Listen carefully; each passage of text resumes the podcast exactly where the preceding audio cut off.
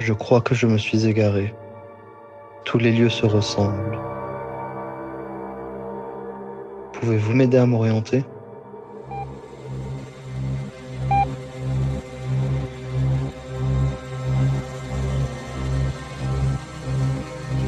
She would deliver the talk in three states sober, stoned on weed, and high on acid.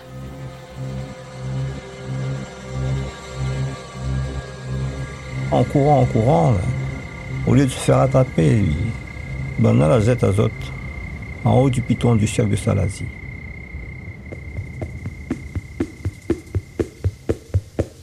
Domine, liber nos. O Lord, deliver us from the lightning and the trumpet. O Lord, deliver us from the scourge of the earthquake. O Lord, deliver us. Il est noir aux cheveux noirs et aux yeux noirs. Il est né à La Réunion, une île dans l'océan Indien. Moi, je suis né en France, à Mâcon. C'était mes réponses à toutes ces questions sur mes origines.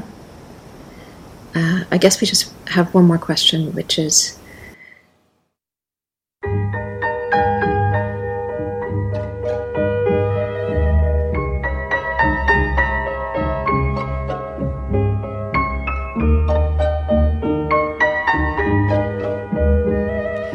Bonsoir à toutes et à tous, vous écoutez Radio Grenouille, bienvenue dans l'heure esquisse, le magazine dédié au cinéma. Ce soir, c'est Margot au micro et Alexandre Papy, Simonini à la régie.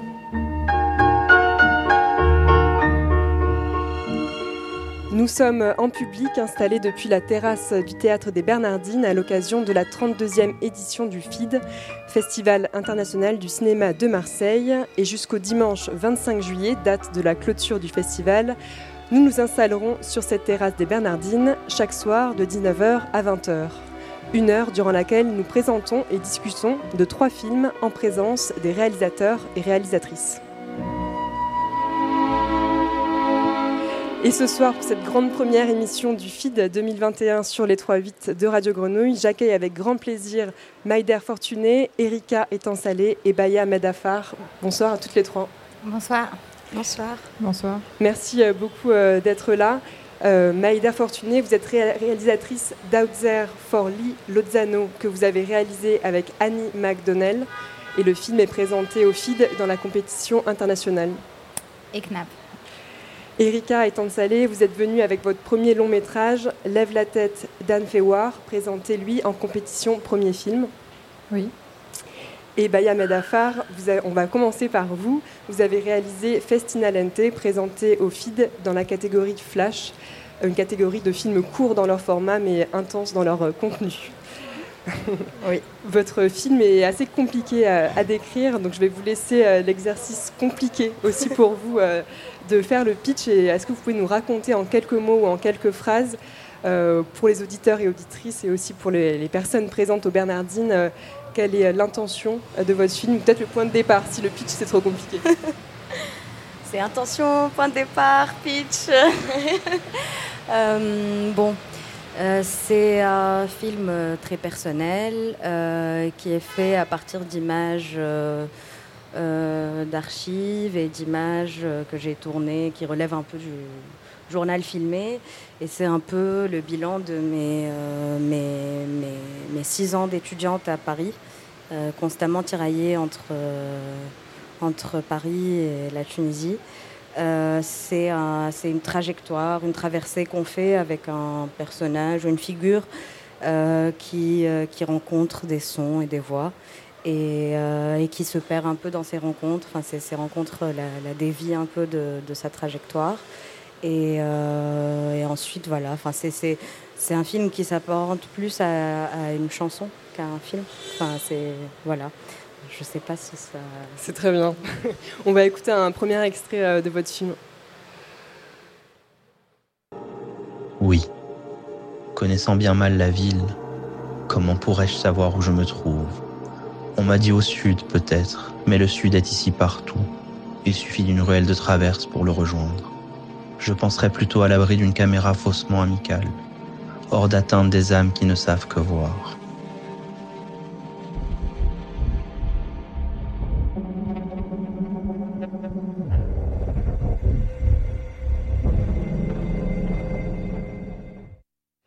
C'était donc un très court extrait euh, de votre film. Vous l'avez dit, euh, Baya, il y a une grande variété à la fois d'images et de sons qui ne sont pas forcément euh, corrélés à chaque fois. Il y a à la fois des images d'archives et des, des, films que vous avez, enfin des, des séquences que vous avez vous-même filmées. Comment s'est déroulée la, collecte? Bah, C'est un film qui s'est beaucoup fait au montage. Donc en fait, c'est le montage qui a fait que j'aille chercher certaines images et certains sons. Euh, moi, dans ma méthode de travail, je travaille d'abord avec les sons. Donc je monte un peu les sons et ensuite les images viennent euh, après. Et après, les images me dévient aussi de ma trajectoire parce que c'est aussi un film où je, me cherche en fait en même temps que je cherche le film, mais c'est quelque chose qui, existe dans le film. C'est-à-dire que quand on voit le film, c'est un personnage qui se cherche, et donc euh, et, c'est aussi un peu ma méthode de travail. Donc c'est des sons. Euh, tout d'abord, c'est des sons qui ont appelé des images, et ensuite euh, certaines images qui ont fait dévier les sons. Et, et voilà, il y a des choses que j'ai, certains trucs, mais très peu que j'ai enregistrés pour le film. Mais en fait, euh, tout le reste, c'est des, sons que j'ai collectés, euh, que j'ai enregistrés, qui ont fait partie de mon enfance, euh, qui, ont un rapport culturel aussi un peu avec la Tunisie. Et les images, ben pareil, c'est des choses que j'ai filmées un peu comme ça, sans, forcément avoir l'idée du film.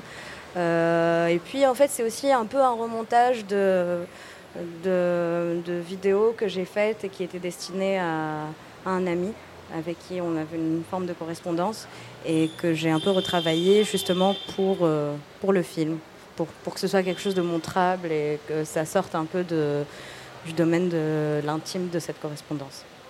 Donc vous avez plutôt commencé par votre travail à vous, c'est-à-dire les sons que vous aviez emmagasinés euh, dans le passé et ce que, vous avez euh, réalisé pour le film. Comment bah, En vrai, j'ai commencé avec bah, un message vocal que j'ai reçu sur WhatsApp de, cet ami en question, euh, qui était très long, enfin qui faisait 5 minutes, et euh, que je me suis amusée un peu à, remonter. Et ça a directement appelé une chanson, euh, et puis un autre son, et enfin voilà, c'est directement parti vers d'autres. Enfin, je me suis vraiment laissée aller à, à, des questions de rythme et, et de montage. c'est un film que j'ai pas écrit en amont, qui s'est vraiment fait au montage. Qu'est-ce que vous recherchiez au montage Comment ça s'est passé? J'imagine que ça a dû être euh, long et compliqué comme, comme séance. Bah, euh, long, oui, bah, mais ça s'est fait sur euh, plusieurs. Enfin, j'ai pas fait ça en continu. C'est-à-dire que je commençais un peu à monter, après je laissais tomber, après je remontais, après, enfin voilà. Et à la fin, effectivement, enfin c'était plus un truc continu. Ou... Mais qu'est-ce que je recherchais Je sais pas. Enfin, c'est vraiment plus des questions de rythme euh, que, que, des questions euh, ben de, de, sens. Euh, même si moi je revendique que c'est un film qu'on peut, il y a plusieurs degrés de lecture, mais qu'on peut appréhender par le sens aussi, parce qu'il y a des choses qui, j'espère, enfin, sont perçues par les gens. mais ouais. Est-ce que le résultat vous a surpris? Quand on écrit un film au montage, parfois on est surpris ah du oui. sens que ah ça oui, a oui, au, final? Oui. Ah oui, carrément. Enfin, c'est, euh... oui, oui, il y a plein de choses que, qui, enfin, tout était inattendu en vrai. Et, et, à chaque fois, je me, je me laissais aller, j'essayais d'accueillir justement ces imprévus, ces blocages, parce qu'il y a beaucoup de blocages aussi, vu que je ne savais pas où j'allais. Euh, mais j'ai essayé d'en faire quelque chose, c'est-à-dire de, de, partir des blocages pour voir où est-ce que ça me mène. Euh, voilà. Quel type de blocage vous avez eu? Euh, euh, bah, je, je, euh, je, dis ça, enfin j'ai un rapport très très intuitif aux choses, mais en même temps j'ai un peu aussi tendance à tout euh, rationaliser aussi. Euh, du coup, des fois, je sentais que ça ça plus beaucoup de sens pour moi, que j'arrivais plus à me laisser aller comme je pouvais le faire dans d'autres parties du film. Et, euh, oui, ça, et, à un moment aussi, il y, a un plan où il y a écrit Halt, si vous avancez, on tire sur vous. Et, euh, je sentais qu'à ce moment-là, bah, je pouvais plus rien mettre derrière. Et euh, j'ai fait une petite pirouette euh, pour, pour me sortir de là, au son, du coup, euh, mais qui, enfin voilà, c'est vraiment des blocages de montage, de, de, des questions de de rythme, de longueur, de lenteur, de motif.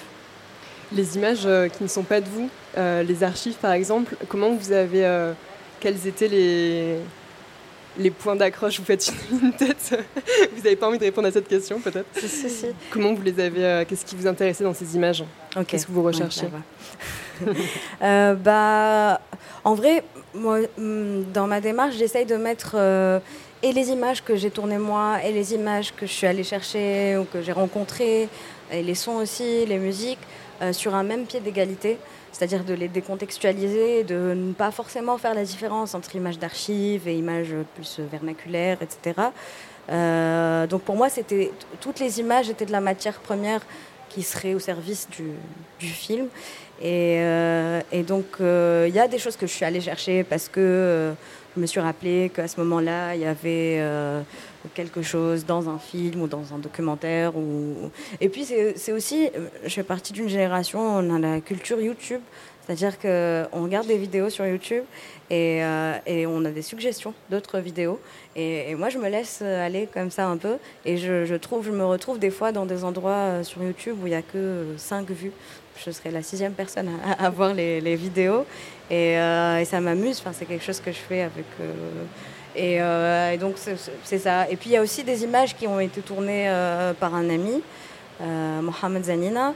Et, des images de YouTube, justement, de vidéos, d'archives, de choses que j'aurais rencontrées les, les, mes, dernières années, enfin mes, années à Paris, quoi, d'étudiante. Cette thématique euh, du chemin, de se perdre, de demander son chemin, est-ce qu'elle existait euh, en amont? Est-ce que c'était vraiment une volonté de faire un film sur ça, même si, comme vous le dites, il n'y a pas vraiment de, de thématique claire, c'est plus un, film de questionnement bah là, pour le coup, c'est très personnel, vu que moi, je suis constamment dans ce truc de questionnement, de cheminement.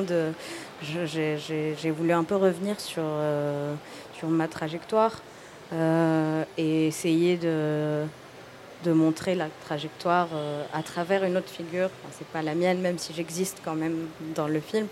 Euh, donc oui, ça c'est moi, ça, me travaille. Enfin, les questions que je pose dans le film sont aussi des questions que, et c'est en ça aussi que c'est un film très très très personnel. Peut-être euh, un mot sur le titre Festina Lente, donc hâte-toi lentement. pourquoi ce titre?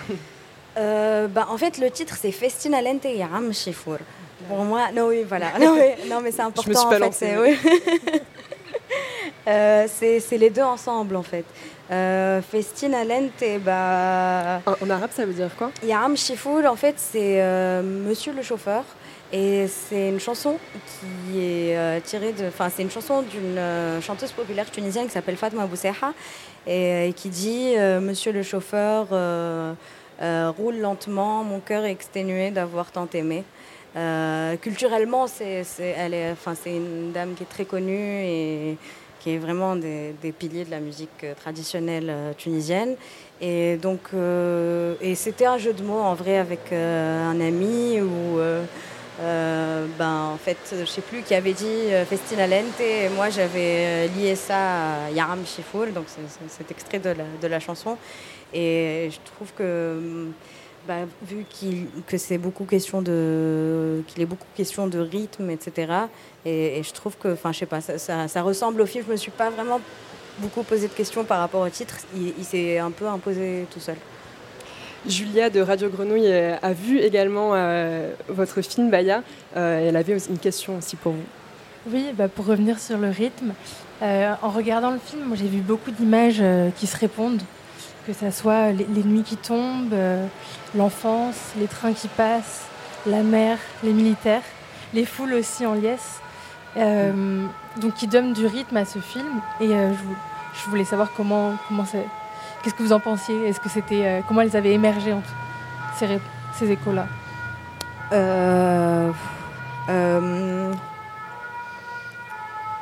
Je vais réfléchir un peu. On entend les bruits de la vie. Trois euh, secondes, oui, voilà. Derrière nous. Un peu de fil de recording.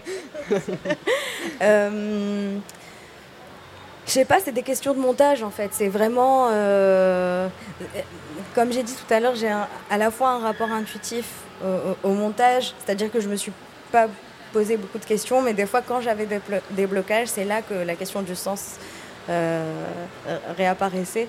Et, et oui, il y a des choses qui me travaillent et qui m'habitent, comme la question de l'enfance, comme... Euh, c'est aussi un peu... Euh, c'est mon identité, c'est-à-dire que je me cherche et je cherche mon identité. Il est aussi question de ça, c'est-à-dire qui, je suis, qui êtes-vous, qui sont ces enfants, euh, quel rapport ont-ils à la colonisation, à la France, moi qui suis tunisienne, mais qui suis aussi française et qui vis en France. Et je me sens ni chez moi, ni en Tunisie, ni en France. Enfin, c'est c'est toutes ces questions-là. Donc il y a des images qui se sont vraiment imposées, comme, l'image des enfants, justement, qui était dans une école coranique et qui est tirée du premier film euh, réalisé par un Tunisien qui s'appelle euh, Albert Samama Chikli. Euh, et qui est un très grand film.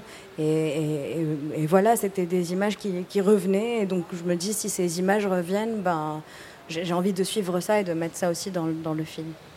En parlant euh, d'identité, euh, ce sera peut-être ma dernière question. C'est votre premier film en tant que réalisatrice. Vous, avez, vous êtes ou vous avez été, je ne sais pas, actrice.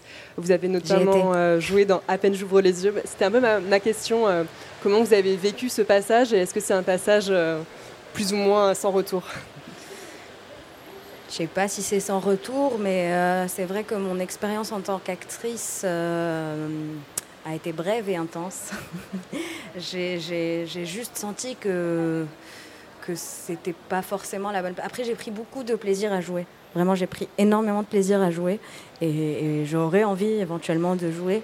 Mais comme j'ai aussi envie de faire des films, c'est difficile en fait de se mettre et que, et que je suis pas actrice professionnelle, j'ai pas de formation d'actrice ou je, ne peux pas me mettre dans n'importe quelle situation et, et, c'est difficile d'être au service du propos de, quelqu'un d'autre. Euh, et, puis après, comme le film dans lequel j'ai joué a assez bien marché, donc j'ai aussi euh, été beaucoup exposée. D'ailleurs, il est aussi question de ça dans mon film, du regard et, du fait d'être exposée. Et, je ne l'ai pas très bien vécu, cette exposition, parce que, ben, enfin, je, bref. Et. Euh, et du coup, oui. Euh, donc, en fait, moi, je voulais faire des films avant de, jouer dans ce film. Et après, et, c'est difficile parce qu'une fois qu'on est associé à un film comme ça, en plus, c'est un film où on s'identifie vachement au personnage. C'est difficile de sortir. sur la jeunesse tunisienne. Oui, voilà. Euh, c'est difficile de sortir de ça en fait. C'est difficile de sortir de la case actrice. Et en France, c'est très difficile de sortir de la case actrice maghrébine, limite arabe de service des fois. Comme moi, ma brève expérience avec les agents et dans le et les castings et tout, c'était vraiment ça. C'était euh, on cherche une typée maghrébine. Euh, enfin, et, je, l'ai très mal vécu en fait parce que je n'avais pas forcément envie de, de, faire ça et que politiquement, ça correspondait pas du tout aux choses auxquelles je croyais. Et euh, donc voilà, après, j'ai envie de jouer dans des films, mais c'est vrai que ce sera, je pense que ce sera plus le fruit de rencontres ou de gens que je connais en qui, euh, enfin, dont, je crois au, projet, et, parce que c'est aussi difficile du coup de, de ne faire que l'actrice et de ne pas intervenir. C'est aussi un bras de fer en fait, vu que je sais aussi ce qui se passe dans la tête euh, du réalisateur. Enfin, je peux me mettre, en tout cas, je ne sais pas ce qui se passe dans sa tête, mais je peux me mettre dans cette place-là euh, et, c'est juste, enfin, je pense que c'est quelque chose qui ne me correspond pas dans des grandes productions, dans des euh, voilà. Mais, euh, mais c'est un plaisir de jouer. Merci beaucoup en tout cas d'être venu sur ce plateau et évidemment vous, vous, restez avec nous. donc votre film Festina Lente, vous êtes Baya Medafar et votre film est présenté dans la catégorie Flash du FID, 32e édition. Merci beaucoup. Du coup, il y a deux autres projections. Oui, euh, bien le... le 23 à 22h30, euh, variété. Et euh, le 24 à 18h au Théâtre de l'Odéon. Super, merci beaucoup. Merci à vous. On continue ce plateau radio en direct de la théâtre, du théâtre de la terrasse pardon, du théâtre des Bernardines, c'est compliqué à dire. Maïder Fortuné, rebonjour. Bonjour. Vous êtes co-réalisatrice, co-réalisatrice avec Annie McDonnell de Out There for Lee Lanzano. Euh, présenté en compétition internationale. Euh, je vous propose de commencer par un extrait avant, de parler de ce, film. Alors, un extrait en anglais, donc pour les non, euh, anglophones, ça va être un peu compliqué, mais promis, il n'est pas très long.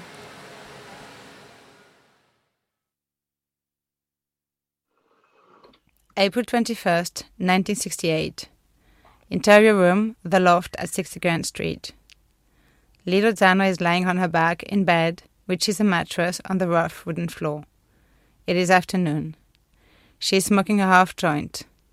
She puts it out in a saucer on the floor next to the mattress and continues writing in a small notebook. Time does not move in a straight line. Its path traces the form of a helix. At the beginning of one sense of time, the helix is larger. As time passes, its path moves in a tighter and tighter spiral. April 24th, 1969. The loft is long, rectangular, sparsely furnished. On the wall to her left, there are two strings of string pinned to the wall in parallel lines. Both strings are threaded through a metal washer, which pulls them together at a single point along their length. In subsequent scene, the position of this washer is always changing. Un extrait donc de Out There for Lee Lozano. Euh, Naïda, ma première question, donc Lee Lozano, le film, donc c'est pas un portrait euh, de cette artiste américaine, mais évidemment tout le film tourne autour d'elle et de son héritage. Euh, pour celles et ceux qui ne la connaissent pas, est-ce que vous pouvez euh, nous raconter qui est Lee Lozano et peut-être comment vous, vous l'avez rencontrée? Alors, euh, c'est pas un portrait, mais c'est un hommage. Hein. Je pense c'est plutôt le mot qui correspond. Donc, Lee Lozano, c'est une artiste qui est née en 36, je pense, euh, et qui, euh, qui, habite New York euh, et qui est très active dans les années 70. Elle est une des rares femmes dans un groupe d'artistes masculins qui sont les artistes de l'art minimal, de l'art conceptuel. Donc elle est compagne de Dan Graham, mais elle est aussi évidemment, c'est la période Smithson, Reiner. elle est vraiment fait partie de toute cette clique d'artistes qui bah, dans les années 70, euh, remettre en question euh, bah, par l'art conceptuel euh, la question de l'objet, de l'art, etc. Et elle commence à peindre. Et au fur et à mesure, voilà, au tout début, elle, dessine, après elle peint. Et elle entame, je crois que c'est en 69, une série d'expériences. Elle appelle ça, c'est les life action. Donc euh, c'est pas vraiment des performances parce qu'il n'y a aucune euh, question de public.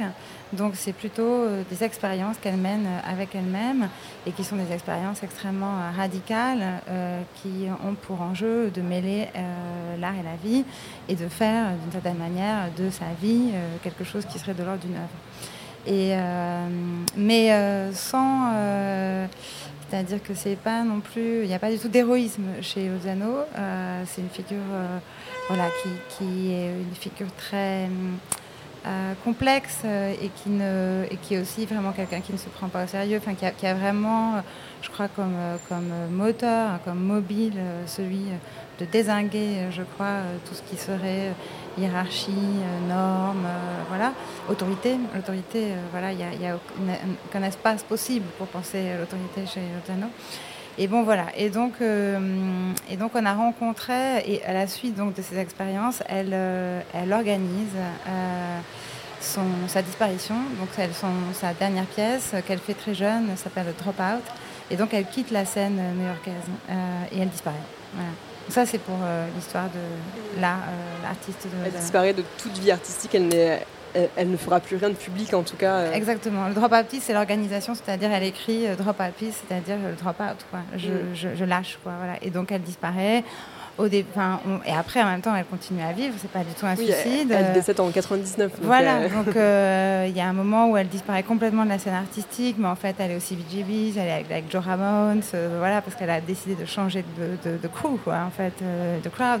Donc elle est avec des gens plus jeunes, euh, voilà, mais elle, elle, elle, euh, elle, disparaît, elle organise vraiment cette disparition du champ du monde de l'art dans laquelle elle était quand même, elle a une, rétrospective de ses tableaux Whitney, enfin c'est la compagne de Dan Graham, elle est quand même une figure. Et elle, euh, voilà, elle, elle organise sa disparition. Et donc nous, avec Annie, on avait fait le film qu'on a fait précédemment, c'était un film sur une étudiante en école d'art, on, est prof aussi toutes les deux. Et, euh, et c'est vrai que cette figure de l'outsider, enfin quelqu'un qui, voilà, qui organise, c'est quelqu'un qui remet absolument en cause euh, l'institution, euh, les mécaniques de domination, d'extraction qui sont quand même à l'œuvre dans le monde de l'art. Et donc euh, voilà, et pour nous c'était une figure extrêmement contemporaine aussi de tout ce qui se joue euh, en ce moment sur euh, la remise en cause quand même de, voilà, la question de l'art. et des institutions, quoi, et, des, modèles. Donc voilà, il y avait quelque chose qui nous semblait très puissant en fait quand on a rencontré son travail. Et ensuite, on a découvert qu'il y avait des carnets, et donc ça, c'est ce qui est dans le film, c'est les carnets de Lozano, et qui ont été publiés assez récemment, et euh, où là, on accède vraiment, pour le coup, euh, vraiment à quelque chose de beaucoup plus euh, bah, profond, puisque c'est une écriture quotidienne. C'est dans, l'extrait d'ailleurs qu'on a écouté. Voilà, mm. ouais, ouais, il y a la lecture des carnets. Mm c'est une figure qui vous accompagnait depuis longtemps ou que vous avez découverte récemment? Vous avez directement eu envie de faire un film autour d'elle En fait, on, avait fait ce film, La Communicating Vessel, qui était l'an dernier au FID. Et quand on a travaillé sur ce, sur ce film, qui était un film qui mêlait toutes les questions autobiographiques, c'est-à-dire voilà, nous Annie et moi, euh, mère, euh, prof, euh, artiste, enfin, qui avait déjà aussi qui convoquait toutes ces figures des performeurs des années 70 avec Jack Clark et John Jonas. Enfin bon, voilà, tout ça c'était déjà là. Il y avait beaucoup d'ingrédients en fait qui sont dans le film, qui étaient dans le film précédent. Et c'est vrai que c'était assez évident qu'on allait, enfin, quand on a vraiment pris la mesure quoi du travail de Dano et de sa je pense pour moi, il y a vraiment cette espèce de dissidence quoi, qu'il y a chez cette femme. Et euh, voilà, enfin, c'était clair qu'on allait faire un travail euh, autour, d'elle, quoi. Mm. Un des points de départ euh, de votre film, qui, est très multiple et, et, très dense, enfin intense, et le, un des cours qu'elle a donné elle-même en tant que, prof, un cours en trois parties, où au début elle est, sobre, elle donne un cours à l'université, puis elle donne un cours sous l'influence, après avoir fumé de l'herbe, et en troisième partie du cours, elle propose à ses étudiants et étudiantes d'assister à un de ses cours alors qu'elle-même a pris de l'acide. Et vous avez suivi un peu cette trame en trois mm. parties aussi euh, dans votre film. Mm. Comment vous avez, euh, pourquoi vous avez choisi ce cours-là précisément? J'imagine qu'il y avait. Euh, Maintenant, c'est-à-dire que quand, on a, quand on, a, on, a, fait pas mal de recherches quoi, sur les anneaux, et à un moment, dans un catalogue, on avait entendu parler de ce truc, on a vu des photos. Et comme je vous dis, puisque nous, on est, enfin voilà, on est enseignante, la question pédagogique pour moi, elle est vraiment très très riche et très stimulante, quoi. Euh, et, donc, euh, et, le film, encore une fois, le film précédent avait quand même comme personnage central une prof et une étudiante en école d'art, donc euh, il y avait vraiment quelque chose qui était une continuité. Et quand on a découvert ça, c'était aussi fort parce qu'on était en face de, ben, voilà, de, carnets, de notes, donc de livres, et tout d'un coup d'entendre la voix de Lozano, c'est toujours fort parce qu'évidemment, tout d'un coup, l'image est dotée d'une voix, donc c'est quand même assez sidérant comme effet. Et puis, c'est cette archive des années 70, quoi. Donc, euh, tout d'un coup, c'est les années 70 qui sont aujourd'hui. Enfin, bon, c'est le phénomène de l'archive, quoi. De toute façon, une espèce de temps complètement paradoxal. Et, euh, et puis, bon, le projet, euh, voilà, je trouve assez, assez incroyable parce que c'est dans une université qui s'appelle NASCAD, qui est vraiment une école à un moment qui est un, un des plus grands lieux au Canada de l'art conceptuel, avec des personnes comme Vito Acconci, Dan Graham, qui sont, enfin, voilà, qui sont un peu invités à l'année. Euh, et, qui ont des projets, euh, bah, des projets pédagogiques assez dingues. Quoi. Et donc, elle, son projet, effectivement, c'est de faire un, talk en trois parties. C'est pas trois talks, c'est une espèce d'expérience pédagogique qu'elle appelle le Three States Experiment. Et effectivement, voilà, il y a cette première partie euh, qui est celle qu'elle fait dans la fac, dont il y a une archive. En fait, tout a été archivé, mais comme c'est euh, les années 70 euh, et qu'il n'y a pas non plus évidemment une espèce de consécration à l'époque de voilà, enfin de, l'archive quoi justement. Donc les gens ont, réenregistré dessus. Donc il ne reste parce que tout a été enregistré par les étudiants en fait. Et, il ne reste du coup que la première partie et des tout petits bouts de la troisième partie. Et donc, euh, ben voilà, le principe c'est ça. Première partie euh, sobre, deuxième partie euh, stone et la troisième sous acide.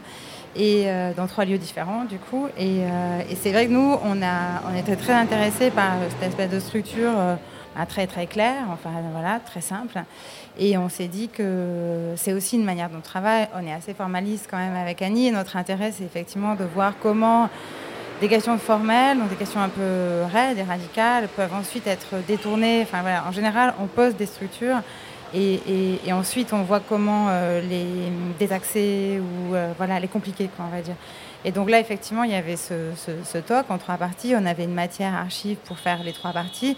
en même temps, nous, on n'avait pas du tout envie de faire un film d'archives. Enfin, voilà, juste une espèce d'accumulation d'archives. C'est pas du tout notre écriture. Et donc, on s'est dit qu'on allait euh, plutôt se servir de cette structure et associer à chacun de ces moments, quoi, plutôt des états, quoi. Donc le premier, ben, c'est la conférence Straight, et le deuxième, c'est quand elle est stone dans le parc avec les étudiants. À nous, du coup, c'est là qu'on revient sur ses carnets, donc plutôt sur ces moments où elle est seule dans son appart, dans son loft, et qu'elle écrit. Et la dernière partie où elle est avec les étudiants et elle prend de l'acide, euh, on, a, on a rencontré une astrologue et, euh, et, du coup on a, cette autre partie qui effectivement ouvre sur des questions cosmiques, sur des questions beaucoup plus larges, d'une espèce de, de, voilà, dissolution complètement euh, du self et euh, voilà qui correspond à la question de la prise d'acide, qui est vraiment aussi un moment où tout d'un coup euh, la question de d'un soi autonome est court-circuité par l'effet de la drogue. Quoi. Donc voilà, donc c'était plutôt ça la question de, de l'articulation entre ces états et nos propositions à l'intérieur de, ça. Et à l'intérieur de votre film, la, troisième partie est aussi un peu à part parce qu'il y a une actrice euh, qui, qui, joue un film, alors que dans les deux premières parties, euh, on, vous, on, vous, entend, il me semble que c'est vos ouais, voix. Ouais. Et ce qui est aussi très intéressant, c'est qu'on vous voit à l'œuvre dans votre recherche, c'est-à-dire que vous avez filmé le moment où vous photocopiez, donc on voit vraiment ça. Scan, on vous ouais. voit euh, Mm. prendre des notes sur, sur ce que dit Lilo Zano. Mhm. Donc ça, c'était, j'imagine, vraiment quelque chose que vous vouliez Mm. garder. Oui, oui, c'était, aussi d'être dans une dimension de recherche, quoi. C'est clair, c'est la recherche en train de se faire, donc c'est aussi ça. Et puis c'était, euh, c'est, aussi un film qu'on a fait. En fait, c'était une proposition d'un musée d'art contemporain de Toronto. Et euh, au départ, la première mouture, c'était euh, pandémie. Donc on devait faire une perf en vrai, puis on l'a fait en vrai. Donc on s'est dit on va faire un truc nouveau. Et donc c'était une performance online. Donc il y avait euh, aussi euh, l'idée qu'on allait utiliser euh, ces fameux outils Zoom, enfin voilà, qui sont quand même des outils qu'on utilise pour communiquer, etc. Qu'est-ce qu'on peut en faire? Et donc, voilà, donc du coup, il y a aussi, c'était un, enjeu quoi dans, le film de travailler avec ces, avec ces outils. Donc la première partie, bon, bah, enfin je veux dire, elle est assez, assez simple. Enfin, le prologue utilise directement la question du zoom, des fonds, etc. Et puis, euh, ce moment des scans euh, revient là-dessus. Et effectivement, la troisième partie. Donc, il y a une espèce d'évolution. Dans la début... première partie la question du masque aussi. Euh, C'est ça. C'est-à-dire qu'il y a une espèce d'appel avec la question du masque le masque Lozano en photocopie, quoi. La deuxième, donc là, une espèce d'appel, et puis il y a, il y a l'archive audio, quoi, qui n'est pas, qui est pas retravaillée, enfin, qui est juste montée. La deuxième partie, c'est effectivement, c'est nous deux euh, dans nos ateliers respectifs où tout d'un coup le scan devient le masque, c'est un autre masque d'une certaine manière. Et du coup, notre masque, c'est Lozano, mais sous son écriture. Et la troisième partie, elle ouvre davantage sur cette espèce de figure qui est pas du tout Lozano, puisqu'on comprend bien que Lozano, euh, l'astrologue, parle au passé. Et donc évidemment qu'on n'est pas du tout dans quelque chose qui serait une espèce de, d'adéquation quoi entre donc c'est toujours mais c'est la question du masque enfin personne persona quoi et personnage. Donc là la, dernière partie joue un peu là-dessus quoi voilà avec cette actrice qui est effectivement en train de d'être de, signaler un possible euh, de corps mais qui évidemment n'est pas Lozano. Et on finit par Lozano parce qu'on finit sur le film hyper beau de Hollis Frampton qui était un grand ami de Lozano, donc Hollis Frampton, cinéma expérimental, grand, enfin figure culte quoi du cinéma expérimental. Et, euh, et donc voilà, et on finit à, à, la fin, il y a quand même cette espèce de visage de Lozano, souriante, drôle, enfin dans un moment d'amitié aussi, on voit de grande complicité quoi avec celui qui la filme. Et voilà, donc on finit sur cette euh, image-là. On écoutera peut-être la, la, fin hein, tout à l'heure. Euh, donc on, on l'entend quand, quand, vous parlez de votre film, euh, sa, sa, figure et à la fois la, ce moment historique de remise en question radicale euh, vous interroge beaucoup. Mmh. Vous, en tant que, que professeur en école d'art, euh, est-ce que ça a bougé votre propre conception de l'enseignement Qu'est-ce que vous en retirez comme enseignement et comme cette vision de, actuelle sur l'enseignement? Moi, je pense que ça fait un moment, enfin, disons que la question pédagogique, quand on enseigne dans une école d'art, enfin, bon, l'école d'art, c'est quand même un lieu assez, euh, assez précieux, quoi, je pense. Euh, enfin, moi, en tout cas, mon expérience d'enseignante dans une école d'art, c'est une expérience très précieuse. Et, euh, Vous êtes à quelle et, école À l'école des beaux-arts de Nîmes. Et, euh, et, et, voilà, et donc évidemment, enfin, la question de la pédagogie, elle est tout le temps en question. Enfin, c'est c'est quelque chose qui se reconstruit. Euh, et, euh, et, moi, ça fait maintenant euh, 13 ans que j'enseigne. Donc, donc voilà, il y, a cette expérience qui, sédimente aussi des choses. Et, donc, je ne dirais pas du tout que Lozano, je pense que je suis allée vers Lozano parce que la question de pédagogie m'intéresse. et sur la question des années 70, c'est vrai que c'est quelque chose qui, moi, en tant que, en tant que voilà, étudiante, c'est des, des gestes que j'ai trouvé très frappants. Et, c'est des gestes qui continuent à, être des, ouais, des, références, enfin des, je sais même pas des références parce que, enfin des, accompagnements, enfin voilà, je pense que c'est ça, c'est encore, enfin pour moi, il y a, y, a, y, a, y a, ce que je disais, il y a à un moment, les années dans, dans, toute cette équipe, il y a une, manifestation, enfin qu'ils organisent s'appelle Art Coalition Workers et quand on lit les interventions de chacun, enfin on a vraiment l'impression d'être dans aujourd'hui quoi. Donc euh, ça ne vous semble pas timoré au contraire aujourd'hui en regardant les expérimentations des années 70 Timoré. Dans le sens moins radical comme proposition. Non, ah, oui, oui, oui. Euh, disons que tout ce qu'il y a eu là récemment, je pense aussi par rapport à la nouvelle génération. Enfin, il y a quelque chose quand même. Il y a quelque chose qui arrive. Qu'on dit, euh, il y a une forme de, de de mise en crise quand même du lieu d'exposition, des systèmes, etc. Et je pense que du coup c'est intéressant de voir aussi de, la filiation. Enfin voilà, c'est toujours intéressant quand l'histoire, elle, est quand on relit les choses quoi.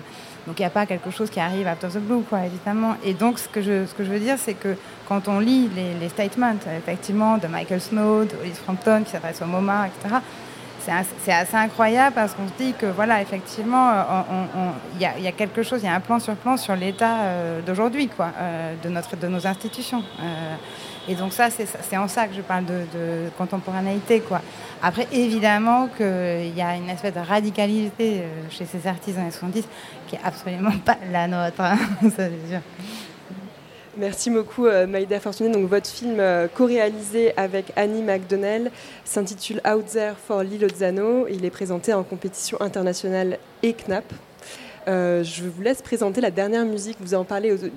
La dernière scène est donc un film où on voit Lilo Zano et après on entend une musique qu'on va écouter, mais je vous laisse la présenter peut-être. Ah, c'est une musicienne qui s'appelle Space Lady. Euh, c'est une, euh, bah, une, espèce de figure iconique euh, de la musique bah, plutôt électronique de rue, qui est un concept quand même assez singulier. Et, voilà, c'est quelqu'un, je qui doit avoir 65 ans, quelque chose comme ça. Et ça nous semblait, bah, il y avait évidemment quelque chose au niveau du temps, enfin de, l'époque, de cette musique, espèce de synthé comme ça, électro et qui a, qui a quelque chose d'assez daté et en même temps aussi d'une figure absolument marginale. Enfin, encore une fois, une figure iconique et marginale euh, de, ce, voilà, de ce chant euh, musical. Et euh, l'extrait est un poème qu'elle a elle-même extrait d'un roman de science-fiction. Et comme Lodano était assez fan aussi de littérature de science-fiction, c'était aussi joli voilà, d'avoir ça. Is there any advice you can give us about how we could somehow get in touch with her or um, summon her into the present in some way. Domine, Domine liber nos. O Lord, deliver us from the lightning and the trumpet. O Lord, deliver us from the scourge of the earthquake. O Lord, deliver us from plague, famine, and war. O oh, Lord, deliver us. From the place of ground zero, O Lord, oh, oh, deliver us. From the fall of the strontium. O Lord, deliver us. from the reign of the cobalt. O Lord, deliver us. from the fall of the cesium. O Lord, deliver us. From the curse of the fallout. O Lord, deliver us from the begetting of monsters, O Lord, deliver us. From the curse of the misborn, O Lord, deliver us. A morte perpetua, Domine libera nos. O Lord, deliver us. O Lord, deliver us.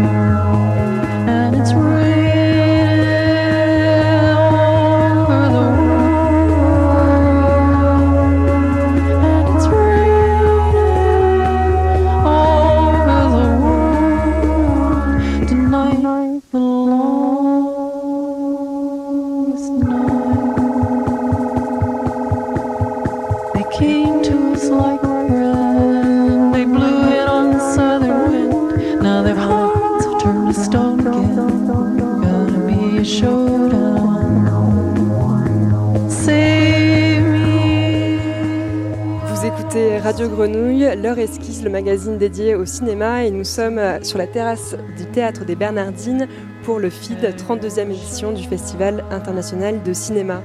Euh, pour ce premier magazine, j'ai le plaisir de redire, redire bonsoir à Erika Etansalé, la troisième réalisatrice que nous accueillons euh, sur ce plateau. Bonsoir. Bonsoir. Alors votre film Lève la tête d'Anne Noir est présenté en compétition premier film. Il s'agit euh, d'un long métrage, votre premier long métrage. Alors c'est un court métrage. Hein. Court métrage En dessous de 60 minutes. Ah, c'est encore considéré comme un court métrage. On, peut dire moyen métrage. Mais c'est normalement. On va garder court métrage, alors. Pardon. On va écouter un premier extrait pour euh, s'il s'agit des, premiers instants euh, du film.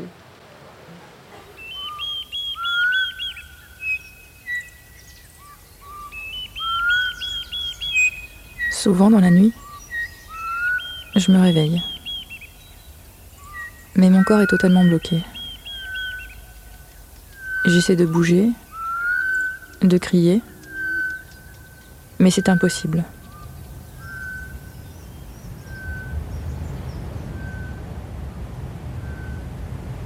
Je ressens un vertige, une force qui m'aspire. Je résiste, mais je finis par être violemment arraché de mon corps.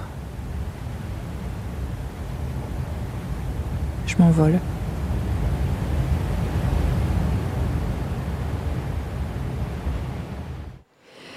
Un extrait donc euh, de votre film. il y a énormément de choses euh, dans ce film. À la fois, c'est un portrait intime de votre père. C'est, j'imagine, le point de départ et qui, qui, va aussi parler d'une histoire plus globale, une histoire plus politique de l'immigration euh, des ouvriers réunionnais en métropole.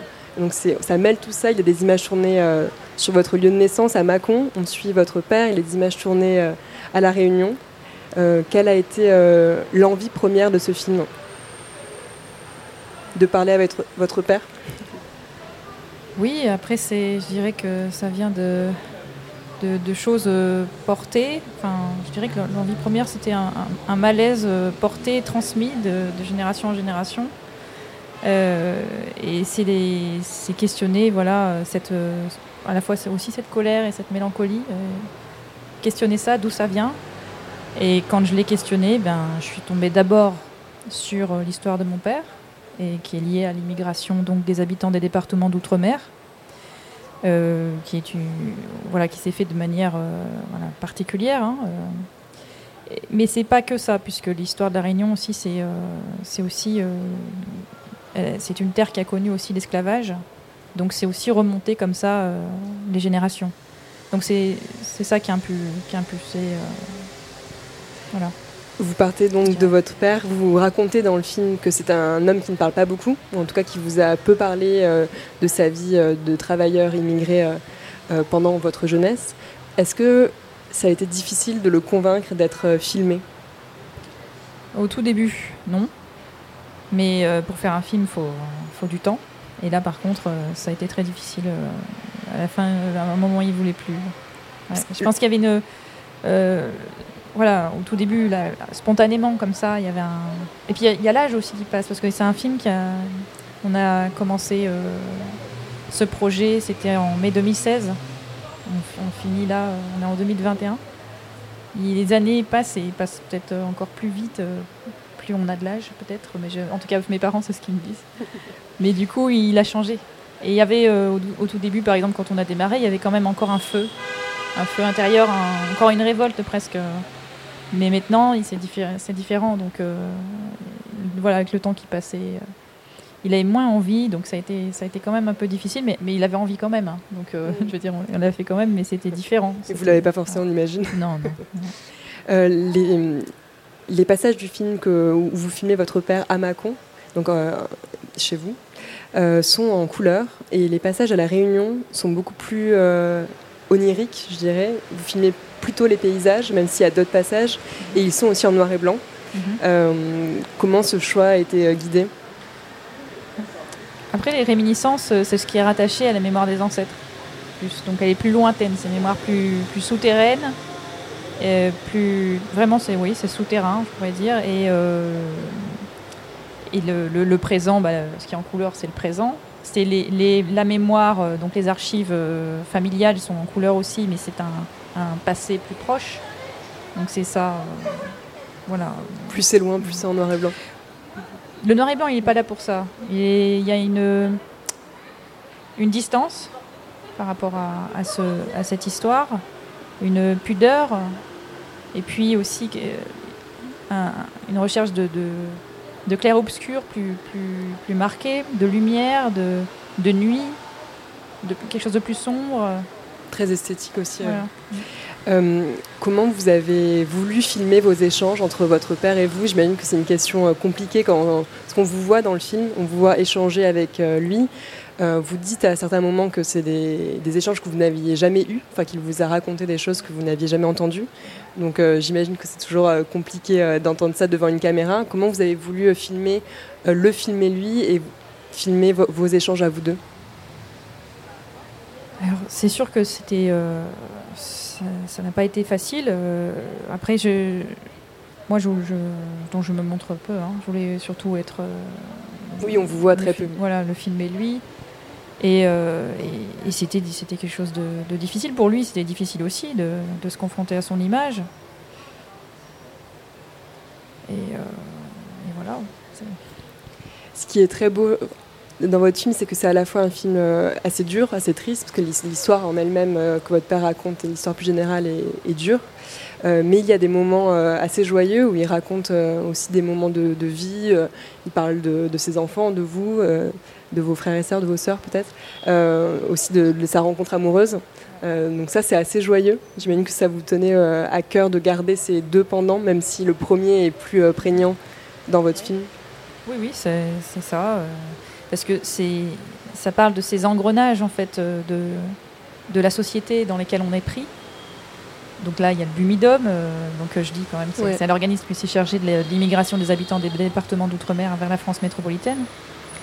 Euh, et puis, bah, dans ce, dans ce, c'était des promesses aussi d'une vie meilleure, mais pour, euh, mais au final, c'est beaucoup de, de, jeunes Réunionnais qui se sont retrouvés à combler une main d'œuvre ouvrière manquante.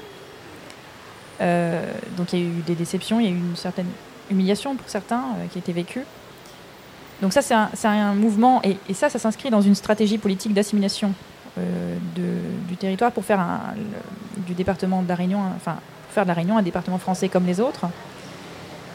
Mais cet engrenage, bon, tout ça, ça s'inscrit dans l'histoire coloniale française. On remonte, on a, l'esclavage, c'est euh, des grands engrenages, mais dans ces engrenages-là, nous, individus, on mène nos vies quand même. Euh, malgré le racisme, malgré, par exemple, il a rencontré ma mère. Donc l'amour, il l'emporte quand même. On fait des enfants, on vit quand même là-dedans. Quoi. Donc c'est ça que, que, que, je trouvais qui, qui était important. Comment vous avez découvert, vous, l'histoire de la Réunion? Parce qu'à certains moments du film, vous, vous racontez euh, des moments, euh, notamment de révolte euh, réunionnaise sur l'île, il me semble, dans les années 70. J'espère que je ne dis pas de, bêtises. Vous lui demandez des souvenirs, s'il s'en souvient. Donc, c'est une histoire qui ne vous a pas racontée, que vous avez, vous, connue par vous-même. Vous vous êtes d'ailleurs installé à La Réunion. Oui, bah après lui, il n'avait pas conscience de cette histoire du Bumidum, de cette stratégie politique, tout ça, il n'avait pas conscience. Hein. Et puis d'ailleurs, je, je sais plus. Il était très jeune aussi quand. J'en avais pas. Voilà, il est très jeune, il le dit. Euh, mais même par la suite, il s'en est pas forcément euh, pas intéressé à ça. Mais il y a aussi. Euh, alors il y a plusieurs raisons à ça. C'est le, le, ce qui a été vécu, c'est occulté. Il y a une partie de l'histoire qui est aussi, de manière dans notre société aussi cachée euh, non dite, il euh, n'y a pas de transmission. Euh, donc en tout cas, c'est moi qui, en, allant à La Réunion, qui ai découvert cette histoire, qui ai voulu la chercher, comme j'avais dit au début aussi, comprendre. Donc c'est un film sur la transmission. Euh, vous, euh, parlez de transmission de rêves, transmission même de douleurs physiques que vous partagez euh, avec votre père. Il y a aussi une question de transmission du, médium parce qu'il filme, il filme et on voit. Vous avez intégré ces films à lui, en tourné en Super 8 à l'époque dans votre film. On va écouter un extrait où votre père parle de parle de ça. Ce que tu fais, toi, J'aurais bien aimé faire quand j'étais jeune.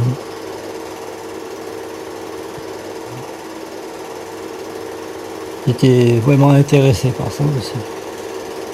Comme par hasard, ben, mes enfants ont récupéré tout ce que j'aurais aimé voulu faire. C'est bizarre. hein. Est-ce qu'il y a une transmission?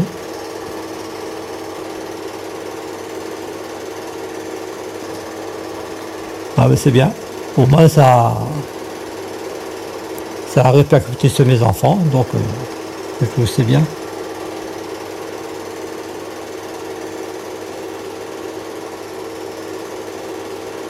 C'est bizarre, hein. mais c'est bien. Donc c'est bizarre, selon votre père. Euh, Est-ce que vous en aviez conscience, vous, de cette transmission-là, euh, de, ce, de cette- cet héritage-là, autre que l'héritage de l'histoire euh, politique et euh, Le sensorielle cinéma ouais, du cinéma Ouais, non, non, non, je n'avais pas conscience. euh, Non, non. Ouais, pas, pas, pas réellement, non. Ouais. Comment vous avez choisi les films tournés par votre père euh, que vous avez intégrés à votre film? Non, j'ai choisi euh, ce, qui, ce, qui, euh, ce qui racontait le plus déjà dans l'image, euh, ce qui était le peut-être le plus solaire. Ouais, y avait recherche de, de- quelque chose de solaire et de, lumineux. Du début aussi, quand, puisque c'est le début de tout, un peu. Il arrive, après il va très vite se marier, avoir des enfants, et il y a une, ouais, une flamme de vie intense. Ouais, voilà. Il a vu le, le film, j'imagine, votre, votre Il l'a vu, mais récemment. Ok. Ouais, il avait du mal à le regarder. Ouais. Et ça a été Ça a été pour l'instant, on n'en a pas beaucoup parlé. Enfin, on n'en a pas parlé en fait.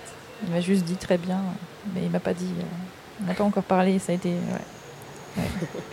Il a continué à se taire, même après le Voilà, film. on- je sais pas si, si ça, il y a quelque chose qui s'est libéré après Mm. quand même.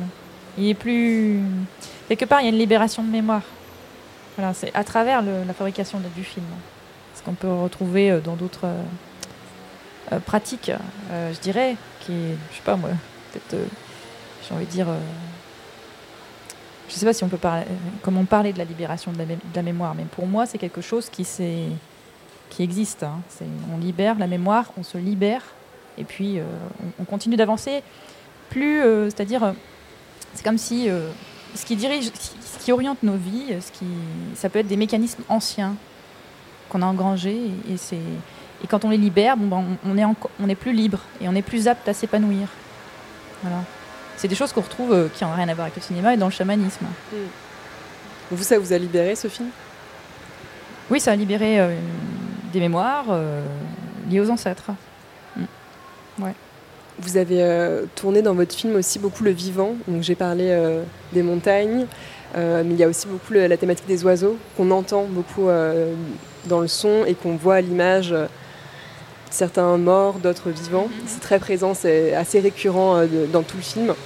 Euh, Peut-être que vous pouvez euh, nous dire un mot Oui. sur ça. Bah, Parce que c'est cette histoire du Gumidum, euh, c'est euh, cette histoire d'assimilation.